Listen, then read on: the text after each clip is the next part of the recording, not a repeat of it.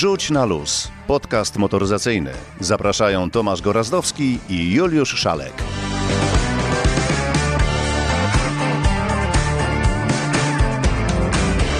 Dzień dobry, dobry wieczór. W końcu nie wiadomo kiedy to pójdzie. To 132 odcinek naszego podcastu Wrzuć na luz i, i dzisiaj będzie sporo, prawda, panie Juliuszu, którego witam. Zdaje się z Łodzi z Kongresu Elektromobilności, gdzie tam w ogóle działo się jak na nasze warunki bardzo, bardzo dużo. Dzień dobry, tak. Dzisiaj zdalnie nie widzimy się, ale się słyszymy.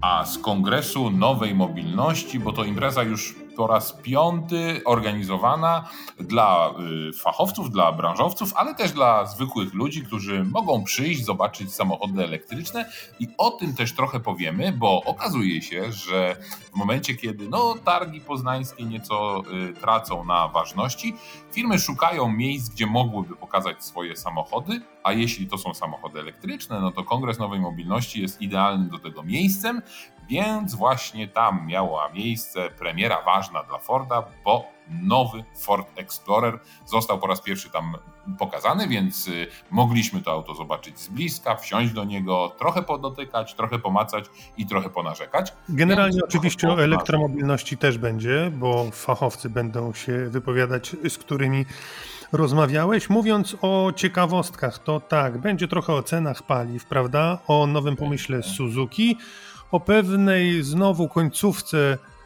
w Nissanie tym razem. O tych końcówkach mówimy coraz częściej i to dotyczy nie tylko modeli kończących swoje życie. Motocykliści, jeszcze przecież taka pogoda, że aż grzech nie mówić o motocyklach, w związku z tym swoje trzy grosze dorzucą gamonie.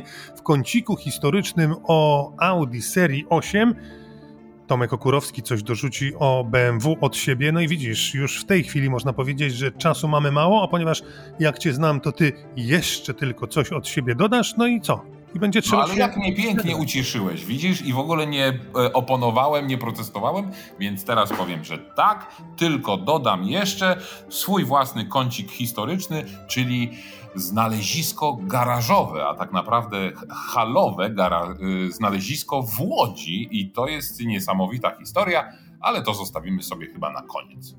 Ale z Łodzi się nie wynosimy. Y, Łódź na koniec, Łódź na początek. Kongres Nowej Mobilności. Byłeś tam, jak wspomniałeś, to pewnego rodzaju substytut trochę, albo takie uzupełnienie do tych targów klasycznych motoryzacyjnych, z którymi mamy coraz mniej do czynienia. Ale co tam ciekawego? O czym mówiono, na co zwracano uwagę? Z kim rozmawiałeś? E, rozmawiałem oczywiście z Maciejem Mazurem, czyli e, prezesem PSPA, Polskiego Stowarzyszenia Paliw Alternatywnych, e, który organizuje, który organizuje już ten kongres po raz piąty i trochę mówiliśmy o tym, co w tym roku jest ważne dla branży, dla elektromobilności, bo przecież ta zmienia się bardzo mocno i bardzo szybko, ale troszkę też sięgnęliśmy pamięcią do tych pierwszych edycji kongresu.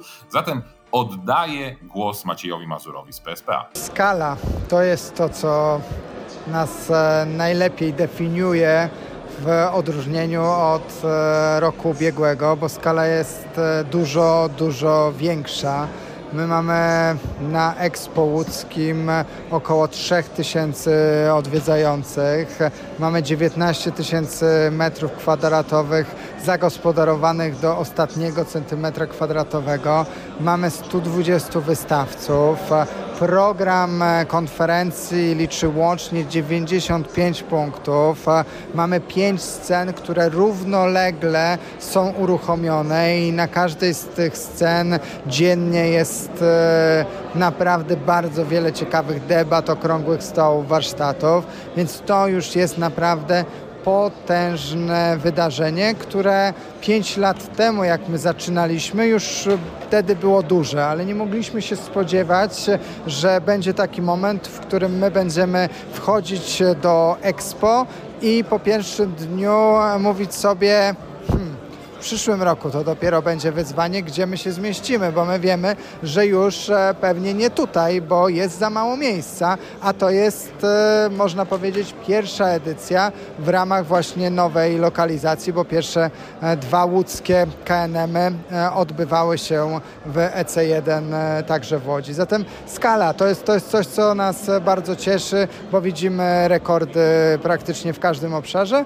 a my chcemy w to wierzyć i myślę, że ma uzasadnienie uzasadnienie to, że faktycznie to się dzieje, że za tą skalą wydarzenia idzie także rynek oczywiście, czyli on jest coraz większy, mamy coraz więcej e, samochodów, mamy coraz więcej infrastruktury, daleko nam do optymizmu, nie jesteśmy tutaj, żeby się cieszyć, klepać po plecach i mówić, że już misja wykonana, e, nic bardziej mylnego, myślę, że my się dopiero rozgrzewamy, ale to jest taka naprawdę jakościowa rozgrzewka, przez trzy dni my się tak rozgrzejemy, że przez kolejne kilka miesięcy będziemy po prostu mogli wdrażać e, te wszystkie rozwiązania, które tutaj e, zostaną wymyślone.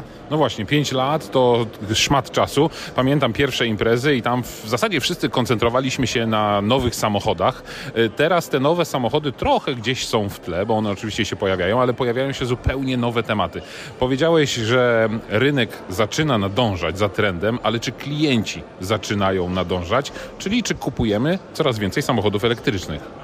Z całą pewnością kupujemy coraz więcej samochodów elektrycznych. Korzystamy generalnie dużo częściej z rozwiązań, e, które są charakterystyczne dla nowej mobilności. Faktycznie 5 lat temu myślę, że samochód e, z zielonymi tablicami rejestracyjnymi był absolutną rzadkością i e, nasi goście podczas pierwszej edycji Kongresu Nowej Mobilności jechali głównie po to na KNM, żeby w praktyce się przekonać, czym jest elektromobilność. Dziś jazdy testowe nie nie cieszą się wielką popularnością, bo tutaj większość z nas e, przyjechała samochodami elektrycznymi, zatem to już nie jest na pewno nic, e, co jest e, czymś, co powoduje efekt wow.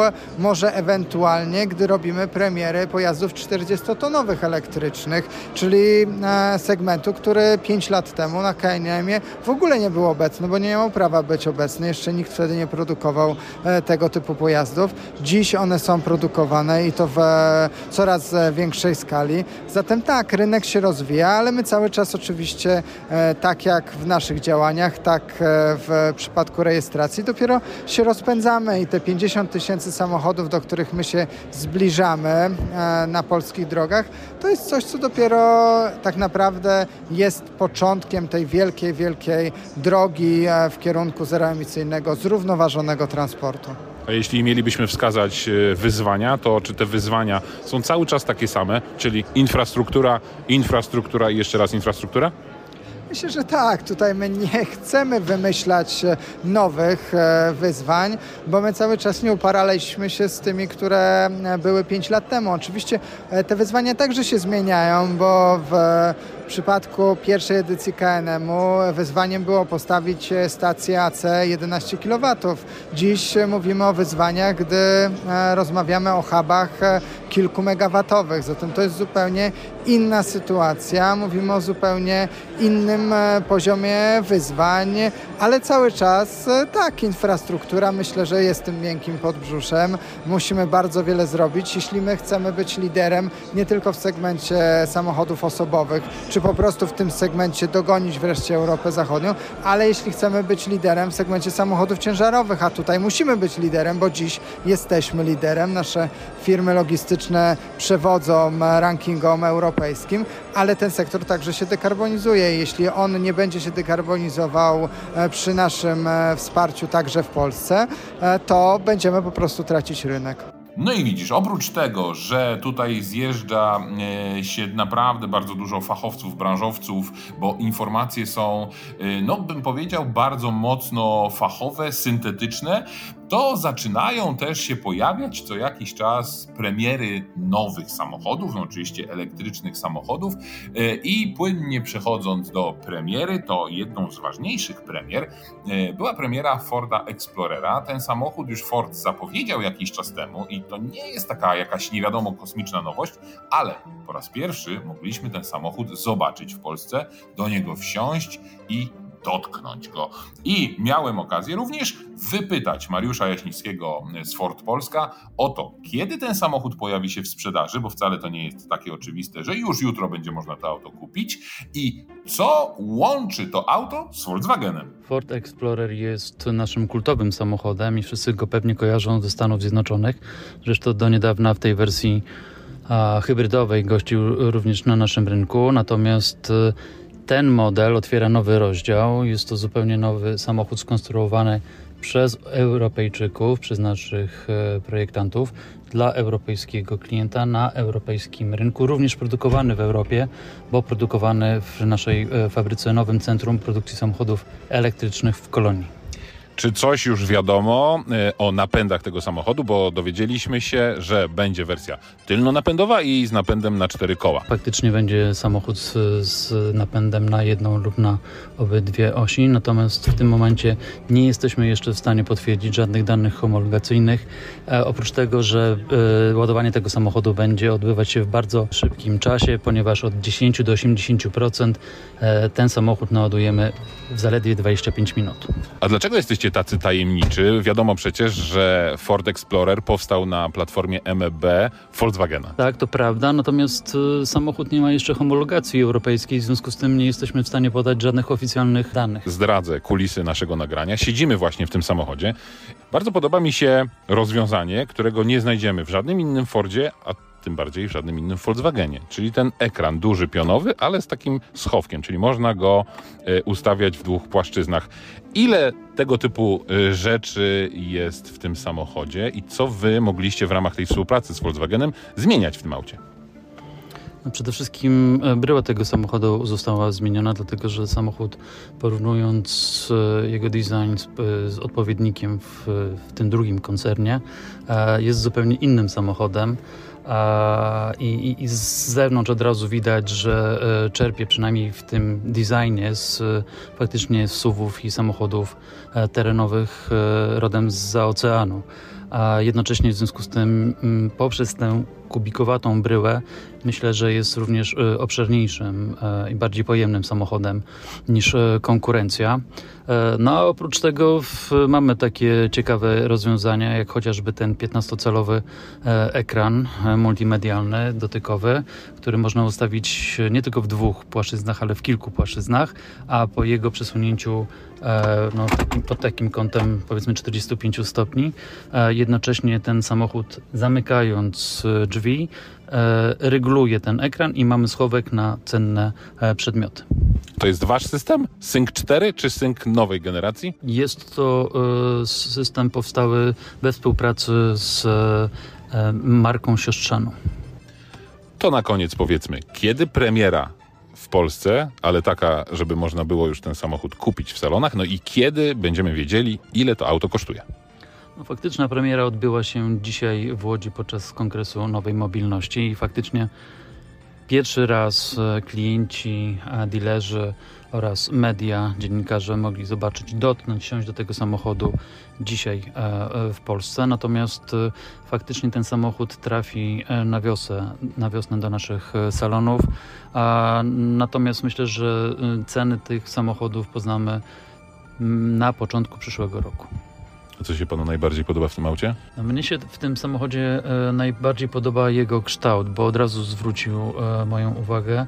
E, byłem pełen obaw, co ewentualnie nasi designerzy przygotują, ale po zdjęciu tej kurtyny faktycznie byłem pod ogromnym wrażeniem, tak jak i pozostałych pięciu dziennikarzy czołowych naszych mediów podczas tej prezentacji. Wszyscy byliśmy pod ogromnym wrażeniem, że oczywiście są te elementy jak przesuwny dotykowy ekran, jak ogromny 17-litrowy pojemnik w podłokietniku.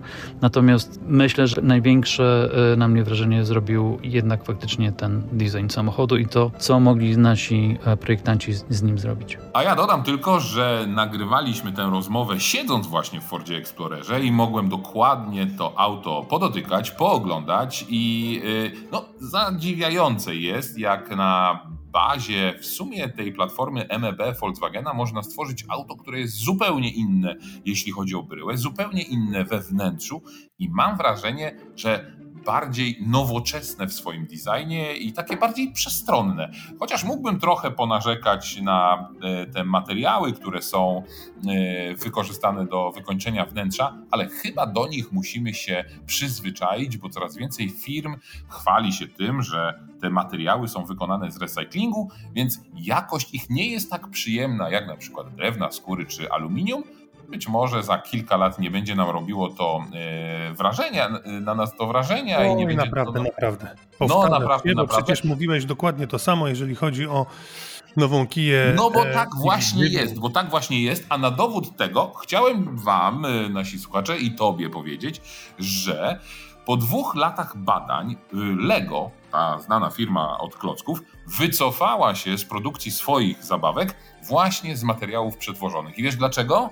Nie podali tam argumentu, że ten materiał jest nieco innej jakości, bo udało się stworzyć y, podobną jakość, ale okazuje się, że przetworzenie butelek PET i recyklingowanie y, plastiku wcale nie obniża śladu węglowego. Jest tak samo energochłonne, co produkcja nowego plastiku. No i co teraz tu powiesz mi na to? No, skoro tak jest, no to nie ma co dorzucać do pieca, ale jestem zmartwiony, bo trzeba wymyślić coś nowego, bo jednak z narastającą falą i zalewem plastiku coś musimy Tak, zrobić. ja sobie tak tylko pomyślałem, że by, być może sama produkcja czy przetwarzanie, proces przetwarzania tego plastiku jest tak samo, nazwijmy to energochłonny, czyli zostawia taki sam ślad węglowy, ale przynajmniej tego plastiku jest mniej, no bo wykorzystaliśmy go powtórnie. No więc może to jest jakieś pocieszające, y, że po prostu tego plastiku będzie mniej. A wiadomo, że firmy motoryzacyjne zaczynają działać z firmami, które zbierają ten plastik na przykład z oceanów. Jeszcze dwa słowa, tylko naprawdę dwa, bo się nie wyrobimy. Powiedz, jak e, ogólne wrażenie takie twoje na temat tego Explorera, bo przecież zobacz, w Fordzie sporo się dzieje. Całkiem niedawno stosunkowo Raptor, zupełnie niedawno Bronco, teraz e, Explorer.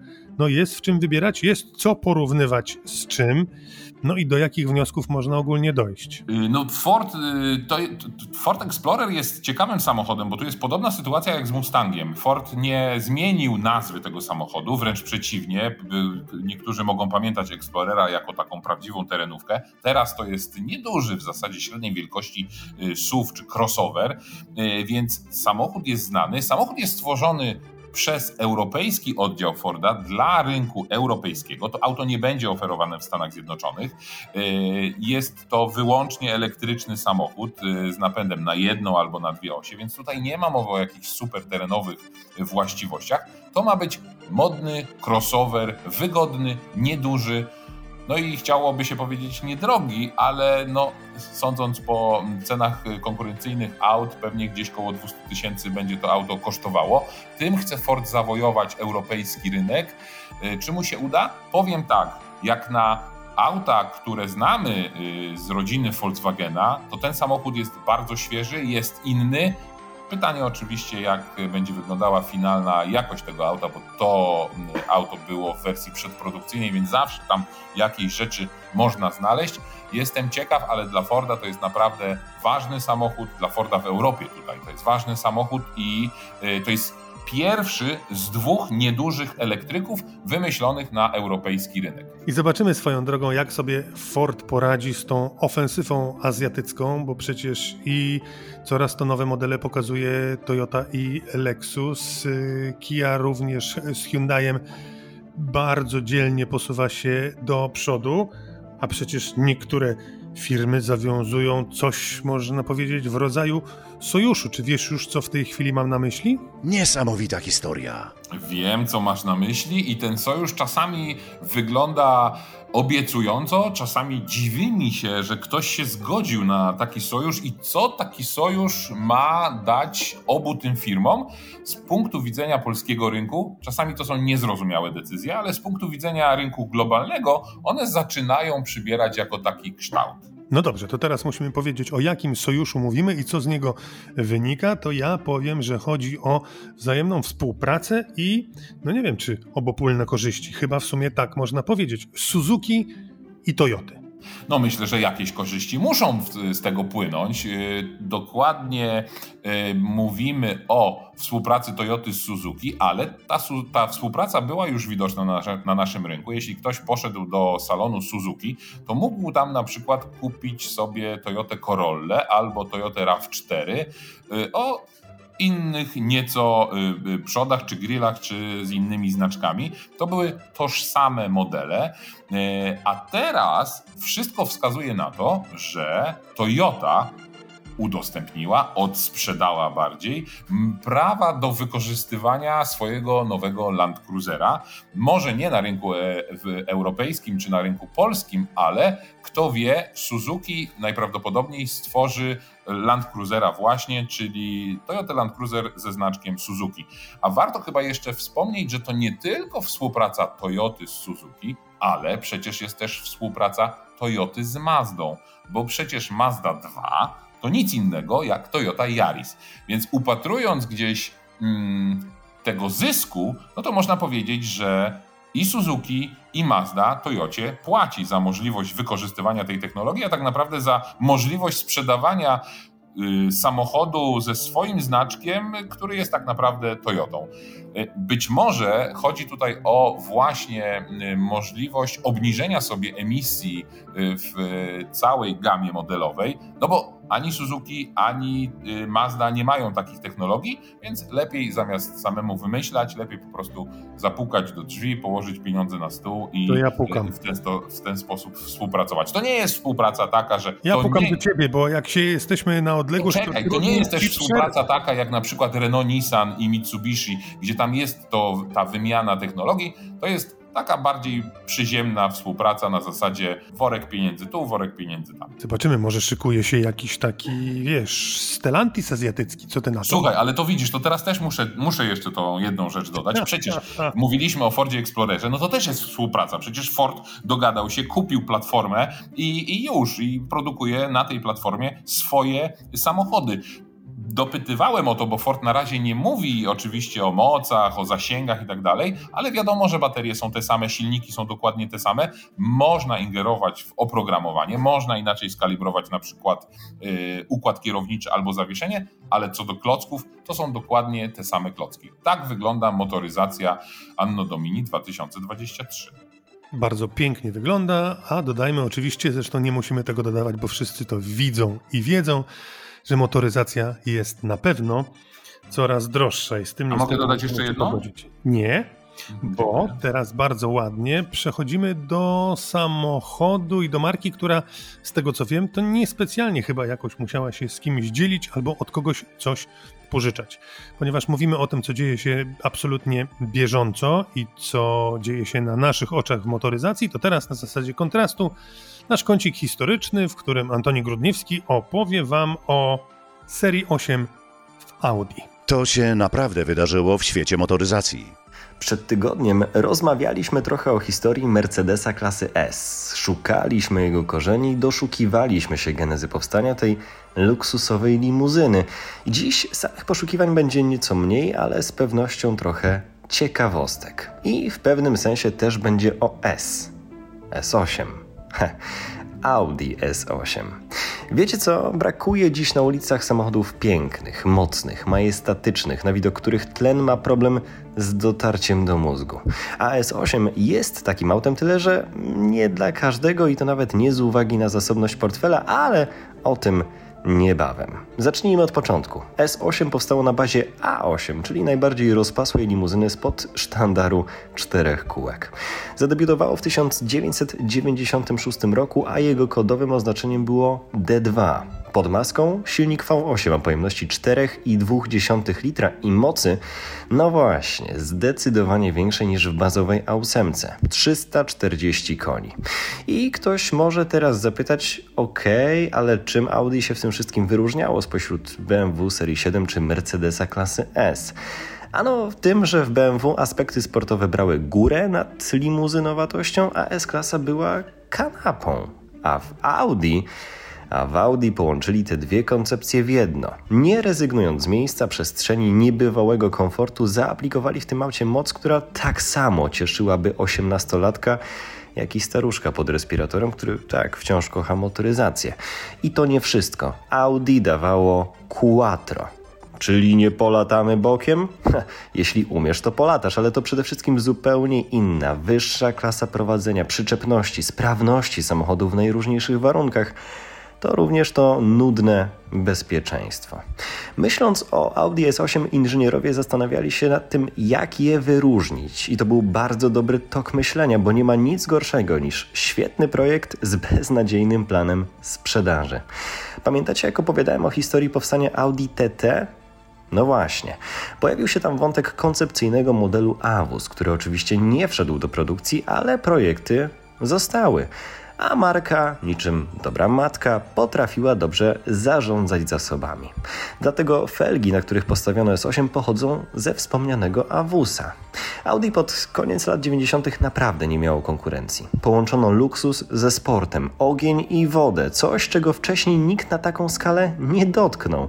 A konkurencją S8 było S8 po liftingu. Jeszcze więcej mocy, więcej zaworów na każdy z cylindrów i wszystko, co dawała ówczesna technologia. Jest jeszcze jedna sprawa. Mowa o 5-litrowej, 5-litrowej i 5-metrowej, 2,5-tonowej limuzynie, gdzie raczej spodziewałbyś się cudownej, szybkiej i sprawnej automatycznej skrzyni biegów. I oczywiście miałeś ją, jeśli tylko chciałeś, ale jeśli tylko zamarzyłbyś sobie pracę prawej ręki, dostawałeś to. S8 było oferowane również z manualną skrzynią biegów, w związku z czym doznania sportowe były i nie były udawane.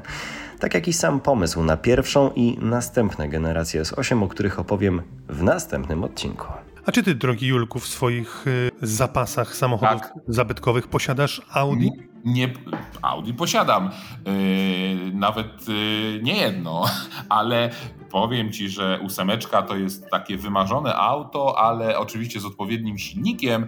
No i one już też bardzo mocno zyskują na y, wartości, ale te ósemki z tymi dużymi silnikami, no niestety nie dość, że są drogie, to jeszcze są drogie w utrzymaniu, więc to jakoś skutecznie hamuje moje zapędy, żeby powiększać garaż, ale, ale chodzi mi po głowie, zresztą jedna taka wspaniała ósemeczka, to jest S8 z filmu Ronin, zielona, wnętrze beżowe, wspaniałe auto. Dobrze, nie rozmarzaj się za bardzo, bo wtedy będziecie trudni wyhamować, e, drogi Juliuszu. Jest trudno, skoro dzisiaj nagrywamy na odległość. To powiedz, aha, widzisz, jeżeli chciałoby się takie samochody, czy y, zabytkowe, czy retro, a nawet nowe kupować, to przydałoby się trochę pieniędzy. I no, widzisz, oczywiście. no a jak ten, jak ta, nie wiem, ten, ta, albo ta szajka, która wymyśliła i rozdaje fałszywe E, mandaty. Swoją drogą, zaraz powiesz o co chodzi, ale już potraktujcie to, drodzy nasi słuchacze, jako ostrzeżenie. Nie bądźcie jeleniami, jak zobaczycie mandat u siebie za szybą, to niekoniecznie od razu wchodźcie na konto i płaćcie. Zdecydowanie tak, chociaż do tego zawsze namawiamy i tak został zmodyfikowany cały system płacenia mandatów, że punkty znikają od momentu zapłacenia. Ale tutaj chodzi o mandaty w Warszawie y, za złe parkowanie. Pojawiły się fałszywe mandaty, normalne bloczki przypominające do złudzenia, y, oryginalne y, mandaty i no paru pewnie się znalazło, którzy od razu pobiegli i zrobili przelew. E, nic bardziej e, mylnego trzeba to dokładnie sprawdzić. Jeśli nie jesteśmy pewni, to zweryfikować numer konta, bo te fałszywki no, mogą nieźle namieszać, bo tak, policja ma kłopot, żeby namierzyć tych, którzy te mandaty roz roznoszą i wsadzają za wycieraczki. E, pieniądze sobie może na razie nie szerokim, ale jakimś tam strumykiem płyną na te konta, więc zwracajmy uwagę, bo jak znam życie, to zaraz nie tylko w Warszawie, ale i w innych miastach taki sposób na wyciąganie pieniędzy się znajdzie. A co do zasady, no to oczywiście namawiamy, żeby jeździć tak i parkować tak, żeby po prostu mandatów nie dostawać. No, a jak już się dostanie, no to oczywiście trzeba zapłacić, tyle że płaćcie wtedy na odpowiednie konto. Zobacz, ładnie pojawił nam się temat y, finansowy i myślę, że jeszcze przez chwilę będziemy kontynuować, bo z jednej strony wszystko idzie w górę, a z drugiej strony mówimy o czymś, co coraz, co ma być coraz tańsze i co jest coraz tańsze. To, co jest coraz tańsze, to benzyna na Orlenie. Wszędzie na świecie jest coraz droższa, u nas jest coraz tańsza, ale nie wszędzie są wybory, a u nas będą. No i druga sprawa, podobno wysyp ma być jakichś tanich samochodów elektrycznych. Czy w końcu producenci doszli do wniosku, że skoro jest tak drogo, to może zróbmy coś, żeby było trochę taniej? Słuchaj, no można by było powiedzieć, że jeśli nie wiadomo o co chodzi, to chodzi o pieniądze, a w przypadku y, tego pierwszego, czyli paliw na stacjach Orlen, ale też bądźmy uczciwi i paliw, które są na wszystkich stacjach, no bo nie jest tajemnicą, że inne sieci biorą, kupują paliwa też od Orlenu.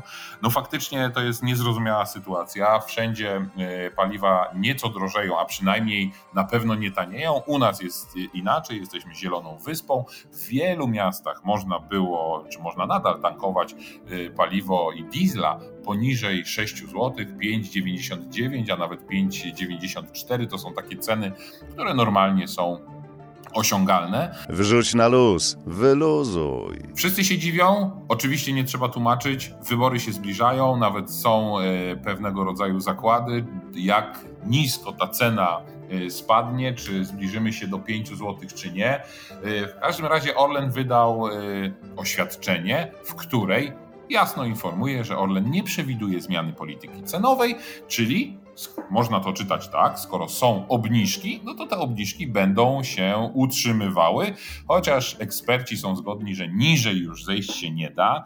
To jest oczywiście ręczne sterowanie cenami paliw. Będziemy musieli za to zapłacić, więc wszyscy też wskazują eksperci od paliw na to, że po 15 października, no niestety te ceny poszybują w górę i to zdecydowanie e, wyżej, bo też się mówi, że Orlen już zużywa swoje zapasy, więc zobaczymy jak to będzie. Nic w dzisiejszym świecie nie ma za darmo, nieraz to mówimy. Jeśli teraz ktoś obniża cenę, no to to jest ręczne sterowanie. Jeśli ktoś e, mówi, że autostrady są za darmo, to i tak za nie zapłacimy. A jeśli mówimy o tanich samochodach elektrycznych, to oczywiście one będą, będą tanie, ale nie mamy złudzeń, że za nie zapłacimy, a przynajmniej zapłacą za nie ci, którzy będą kupować te droższe samochody. No bo jakby tanie samochody już teraz były, to by się e, opłacało je produkować. Mówimy tutaj o samochodach, które mogłyby kosztować 20-25 tysięcy euro. Czyli no, na nasze to jest jakieś 100 tysięcy złotych. Powiedzmy sobie szczerze, dzisiaj są dwa samochody, które y, mniej więcej można kupić za takie pieniądze, ale to jest Smart for 2, czyli elektryczny dwuosobowy Smart z bardzo niedużą baterią, chociaż idealnie spisujący się do miasta i on jest, kosztuje w podstawie 99 tysięcy złotych. I najtańsza najtańsze auto elektryczne do niedawna na naszym rynku, czyli y, Dacia Spring, no niestety już teraz kosztuje 106 tysięcy złotych. Trudno nazwać Dacia Spring pełnowymiarowym samochodem z takim gwarantującym komfort i wygodę. To jest samochód wymyślony do carsharingu, on później trafił do sprzedaży, więc no jest jaki jest, ale jest. Pierwszym pełnowymiarowym samochodem elektrycznym na naszym rynku jest Fiat 500 i on jest też najtańszy, kosztuje 140 tysięcy złotych w podstawie. Później już jest tylko drogo, więc jeśli sobie wymyślimy samochody na zasadzie y, jakiegoś Volkswagena, jakiegoś Peugeota, jakiejś Corsy, y, no to musimy już wydać ponad 150, ponad 160 tysięcy złotych. Nissan Leaf jest, jak się okazuje, tańszy 155 tysięcy złotych. Najtańsza jego wersja. Więc jeśli mówimy o tanich samochodach, no to mówimy do 100 tysięcy. No i Volkswagen zapowiedział takie auto, Opel ostatnio zapowiedział takie auto, Renault zapowiedziało takie auto i Citroën też nie jakoś szumnie, ale mówi, że mógłby takie auto wyprodukować. I sprawdziłem sobie i nowy EC3 elektryczny samochód już jest jest co prawda na razie sprzedawany tylko w Indiach. I tam kosztuje faktycznie poniżej 100 tysięcy złotych i to sporo poniżej 100 tysięcy złotych, bo w przeliczeniu można go kupić za 58 tysięcy złotych. No to rzeczywiście trochę mniej. No właśnie. Oczywiście inne normy, więc to przystosowanie do norm europejskich mogłoby spowodować, żeby ta, że ta cena podskoczy, ale bagażnik 315 litrów, 2,5 metra rozstaw osi, 30 kWh e, bateria, to jest zasięg 250, więc takiego samochodu w Europie Y, potrzebujemy. Więc taki samochód być może po prostu Citroën przywiezie z Indii. Tesla mówi też o samochodzie takim malutkim, który mógłby kosztować 22 tysiące dolarów, czyli też poniżej 100 tysięcy. Tutaj już się mówi o 48-woltowej architekturze i o jakimś oszczędnym silniku, a auto miałoby wyglądać jak taki pomniejszony model Y, więc miejmy nadzieję, że no, za czas jakiś te samochody małe się pojawią. Renault to oczywiście będzie Renault 5, a w przypadku Volkswagena to będzie ID to All. No i te samochody będą mniej więcej pełnowymiarowymi samochodami miejskimi o zasięgu między 200 a 300 km, no i o tej cenie około 100 tysięcy złotych. Biorąc pod uwagę możliwość dopłaty tych 17, no to 100 to już się robi... tak? 100 tysięcy. Tak, 100 tysięcy złotych. Poniżej no to... 100 tysięcy. No więc jeszcze, jeżeli prezes Glapiński, prezes Narodowego Banku Polskiego jeszcze kilka razy poświęci nam niestety swój czas w formie konferencji i znowu będzie jakieś herezje gadał, to się nie wyrobimy poniżej 100 tysięcy złotych. Na pewno nie, a ja tylko jeszcze dodam, bo już raz chciałem powiedzieć o tych pożyczeniach czy zakupach platform do samochodów, bo to był dobry moment, żeby wspomnieć o naszej Izerze. No, że mm, Izera nie planuje małego samochodu, ale cały czas się mówi, że cena ma być tego samochodu konkurencyjna, więc y, zobaczymy. No, na razie nie ma samochodu, nie ma fabryki, nie ma w zasadzie nic, ale mówi się, że cena mogłaby być konkurencyjna. Okej, okay. no to teraz słuchaj. Z samochodów przesiadamy się na motocykle i szybko oddajemy głos Gamoniom. Lewa w górę o motocyklach dla motocyklistów. Wpadł nam w ręce kolejny motocykl, motocykl zupełnie nowy i motocykl wpisujący się w nasze trendy, które mieliśmy realizować. Przynajmniej w teorii. Przynajmniej w teorii w tym sezonie, czyli był to jest motocykl Honda Transalp Rafale. Pojeździłeś nim trochę, Twoje spostrzeżenia. Dla kogo on jest? No właśnie, bo to jest y, bardzo dobre pytanie w przypadku tego motocykla. E, pierwsze wrażenie było e, dramatyczne, bo przysiedliśmy się z motocykli zupełnie innego typu. To jest motocykl, który jest średni we wszystkim, ale jak się nim dłużej pojeździ, to sobie uświadamiasz, że on jest we wszystkim przyzwoity. Albo bardzo dobry nawet. Dobry do bardzo dobry. Dokładnie. Więc Silnik jest to... jego ma potencjał, bo to jest bardzo mocna jednostka, prawie 90, ponad 90 koni. Wykonany przez Hondę, także ten motocykl naprawdę sprawia wrażenie dobrej jakości. No będzie, to będzie Honda. To... Honda jest, ja to już może niektórzy spostrzegli to, ja z Hondą mam zawsze nie po drodze, bo Honda robi za dobre motocykle, a, a za dobre motocykle nie są dla mnie interesujące. No i taki trochę jest ten motocykl. On jest z jednej strony nudny, bo jest we wszystkim dobry, ale przy bliższym poznaniu bardzo zyskuje, bo chwilę nim pojeździłem też jakby po przerwie, zastanowiłem się o co w tym motocyklu chodzi. Trzeba o tym powiedzieć, że za relatywnie dobre pieniądze, bo on kosztuje 48 tysięcy chyba 900, masz solidny motocykl, którym możesz Europę objechać dookoła, z pewną wiarą, że on się nie zepsuje, bo jest to Honda. I to jest największy jego, e, największy jego walor. I jego, jego zaletą bez wątpienia jest to, i docenią to niżsi kierowcy, że mimo tego, że jest motocyklem e, nacechowanym terenowo, to siodło jest umieszczone na dość e, rozsądnym poziomie i jest bardzo wcięte, dzięki czemu mamy takie poczucie, że wsiadamy w motocykl, a nie na niego siadamy. Dokładnie tak jest, ale z drugiej strony też trzeba e, powiedzieć, że on potrafi bardzo szybko jechać po autostradzie i nawet e, z trzema kuframi w pojedynkę e, leciałem nim, rozpędziłem go do 190 na godzinę, nie wpadał w żadne wibracje, prowadził się bardzo Mimo dobrze. trzech kufrów, które Mimo zawsze kufrów, tak jest, wyprowadzają tak z równowagi nawet najlepsze motocykle. Ochrona przed wiatrem, szyba wysoko regulowana, mała ta regulacja jest, ale z, zorientowałem się, że jechałem, słuchaj, z otwartą szybą. Też trzeba po, przyznać, że te właśnie aspekty uniwersalności i takiej dzielności tego motocykla są bardzo wybitne. Honda e, tym modelem Transalpem wypełnia nieco lukę w swoim portfolio, bo mamy 500 E, taką lekkoterenową i mamy legendarną Hondę Africa Twin.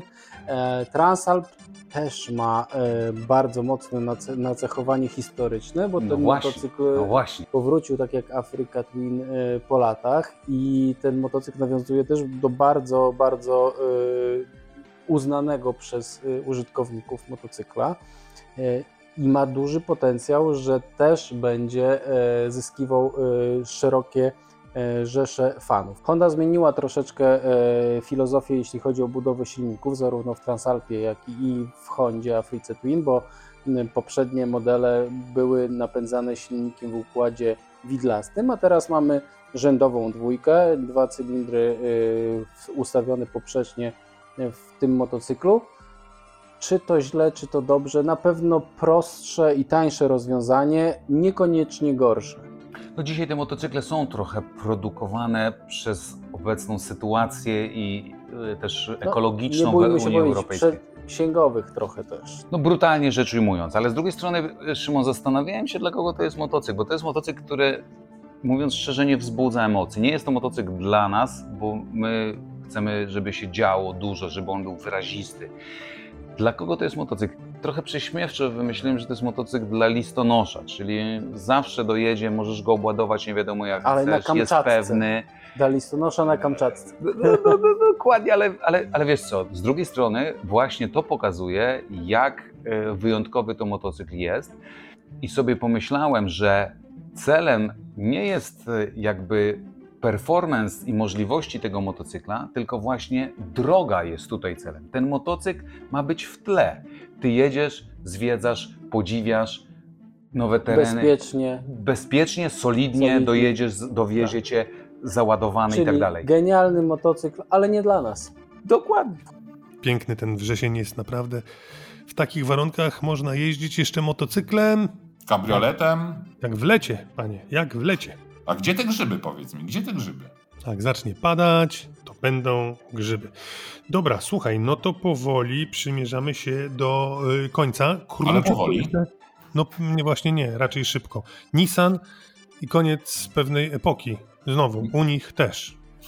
Tak, bo okazuje się, że chociaż ten zakaz y, rejestracji samochodów y, spalinowych będzie w Europie, w Unii Europejskiej w 2035 y, roku, to okazuje się, że wielu producentów już wcześniej zrezygnuje z aut spalinowych i co jakiś czas informujemy Was o tym. Ostatnio było to Volvo, które rezygnuje z silników diesla, a teraz Nissan ogłosił, że w zasadzie na stary kontynent już nie będzie przywozić nowych samochodów, z silnikami spalinowymi w ogóle.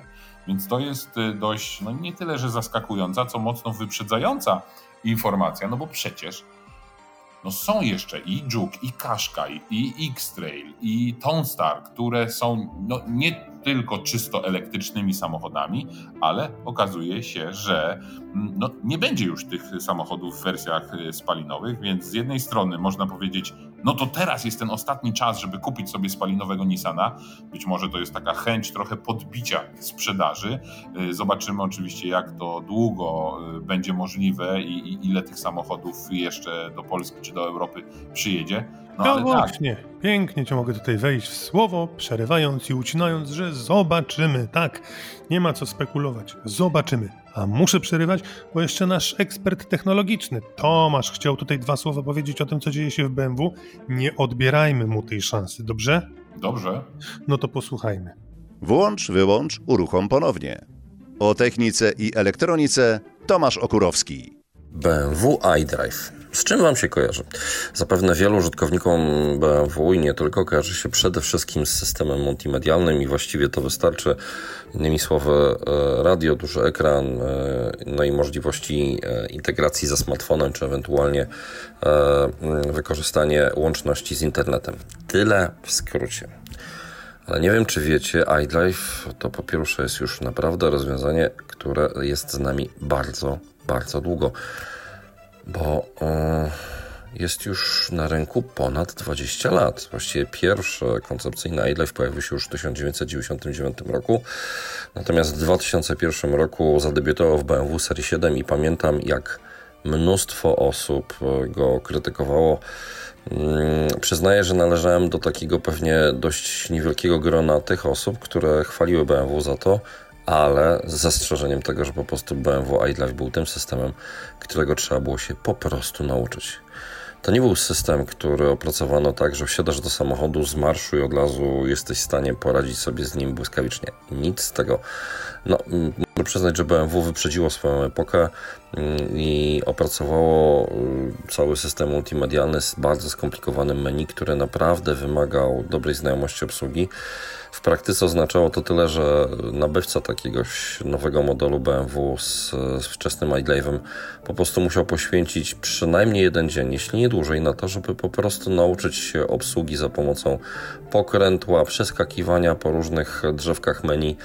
No nie było to proste, ale jak już się człowiek nauczył, to można było docenić filozofię BMW. Z generacji na generację zmieniała się też e, taka kluczowa rzecz, czyli tak zwana platforma, na której w ogóle ten system powstał.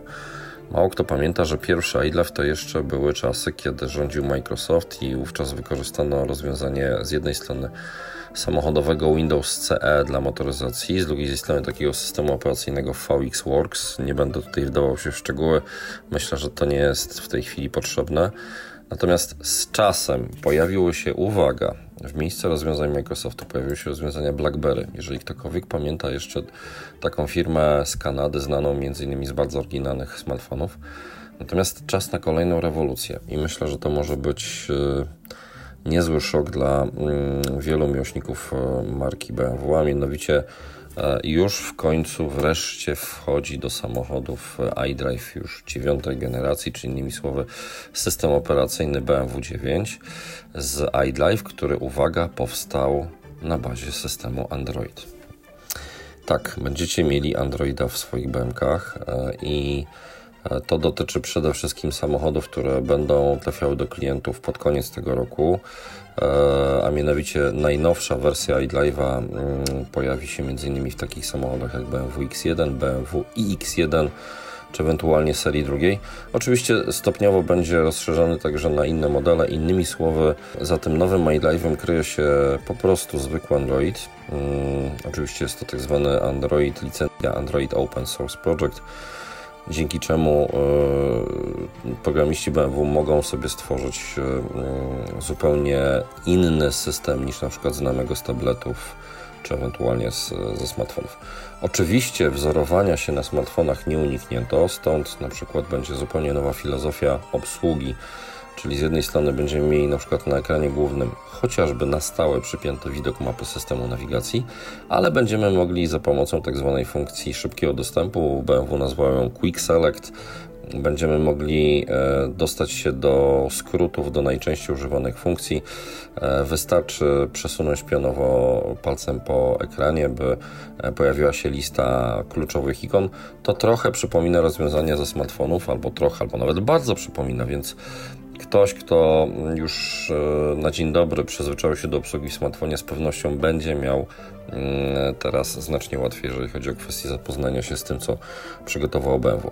Oczywiście, skoro jest to usługa stworzona na bazie platformy Android, to z pewnością tych aplikacji będzie dużo, bo uwaga, BMW będzie wprowadzać mm, opcje nie tylko mm, na przykład y, aplikacji służących takiej standardowej rozrywce, jaką jest na przykład radio internetowe, czy ewentualnie różnego rodzaju serwisy streamingowe, ale muzyczne, ale będzie również oczywiście telewizja internetowa, dodatkowe platformy wideo, po to, żeby klienci się nie nudzili w trakcie jazdy.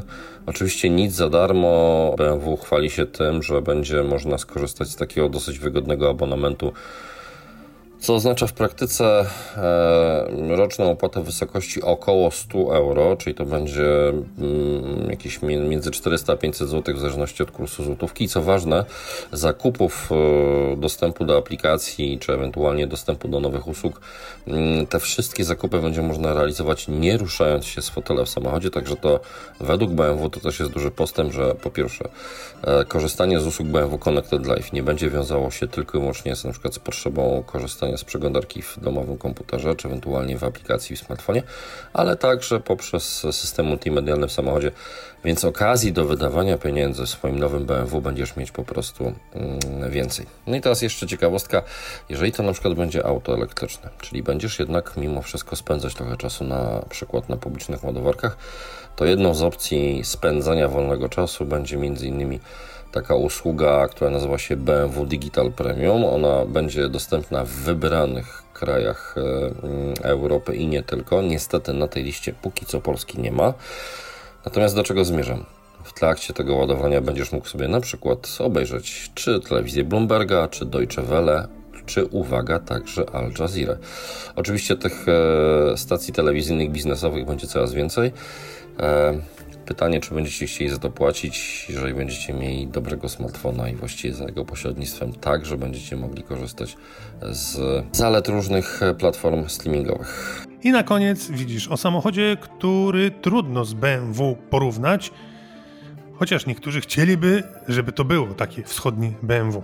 Podobno gdzieś odkopali, dokopali, odkryli, odkurzyli, oddmuchali nowe fabryczne łady. Łady 110. To słuchaj, nie jedną, nie dwie, nie trzy, ani nie pięć, ani nie dziesięć, tylko od razu 20. I to nie gdzieś, wiesz, w opuszczonej farmie y, w Kansas albo w Teksasie, tylko Albo w Minnesocie. w Łodzi. W Łodzi. Tej Łodzi, w której był kongres. Znalezisko naprawdę jakich mało i jakich rzadko można w ogóle ustrzelić jeszcze w naszych czasach. Y, To są łady 110 i pochodne tego modelu. Dwu- 20 fabrycznych, nowych egzemplarzy w jednym z łódzkich magazynów y, zostało znalezionych. Są zdjęcia, są dowodówki, więc to nie jest żadne, y, ża- ża- żaden fake news. Ładnie przykurzone wszystkie samochody. No oczywiście one do jazdy się nie nadają. A z racji tego, że produkowane były od połowy lat 90. XX wieku i z racji tego, że były produkowane oczywiście w Rosji, no to dzisiaj nie za bardzo i tych samochodów, tymi samochodami jest ktoś zainteresowany, więc y, znalazcy i ci, którzy no, jakoś są właścicielami tych samochodów, postanowili, że chyba je po prostu przewiozą na Ukrainę i niech tam służą, bo tam przecież tych samochodów jest całkiem sporo i tam mogą się y, przydać. No, warto sobie powiedzieć, że to nie są takie samochody, do których można wejść, e, podłączyć akumulator i je odpalić, bo jeśli coś stoi tyle czasu, no to raczej sprawne nie będzie. Możesz się zdziwić, kochany, możesz się zdziwić, bo łada No wiesz, to też nie jest- już to też-. To też nie jest tak, że te samochody od razu trafią na ulicę, bo to raczej już jest takie znalezisko, że pewnie jakieś muzeum e, samochodów z czasów dawno minionych byłoby tymi samochodami zainteresowane. Więc kto wie, kto wie, może gdzieś trafią na Ukrainę, a może gdzieś tam je ktoś schowa, sprawa przycichnie i po kilku latach Łady 110 będą e, no, po prostu fabrycznie nowe zdobić jakieś tutaj kolekcje, tudzież muzea, bo tych muzeów przecież w Polsce jest całkiem sporo. No to pięknie. No i widzisz, jak zgrabnie dobrnęliśmy do Mogę na końca. koniec tylko coś dodać? No tak, wiedziałem. Tylko jedną rzecz jeszcze powiem, bo Volkswagen po raz kolejny zawiesza produkcję samochodów elektrycznych i o ile to zawieszenie produkcji y, w okresie wakacyjnym można było tłumaczyć właśnie przerwą, bo fabryka ma y, przerwę wakacyjną urlopową, tak teraz no trudno to już jakoś wytłumaczyć. Podaje się, że sprawa y, polega na tym, że jest małe zainteresowanie tymi samochodami, więc nie ma co za bardzo ich tyle produkować, a przecież to są samochody na platformie MEB. Te same, te same platformy wykorzystywane są do Forda Explorera, więc ciekawe, czy znajdzie, znajdą się chętni na Forda Explorera? Hmm. Pożyjemy, zobaczymy, co? No zobaczymy, zobaczymy. Zobaczymy, bo wszystko to się jakoś ciekawie układa i jeszcze, jeszcze parę razy w tym przedelektrycznym świecie zostaniemy zaskoczeni. Ja ci to mówię. Ja ci to mówię. Jestem, jestem oczywiście na to przygotowany i powiem więcej, nie chcę już niczego dodawać. Za tydzień, jak się dobrze wszystko poukłada, to będzie 133 odcinek naszego podcastu. Powiedzcie innym, wyślijcie, podzielcie się, zasubskrybujcie. Co tam jeszcze można zrobić? Słuchać to przede wszystkim. Trzeba słuchać i mówić innym. O to chodzi. No to dziękujemy za dziś i do usłyszenia. Dzięki.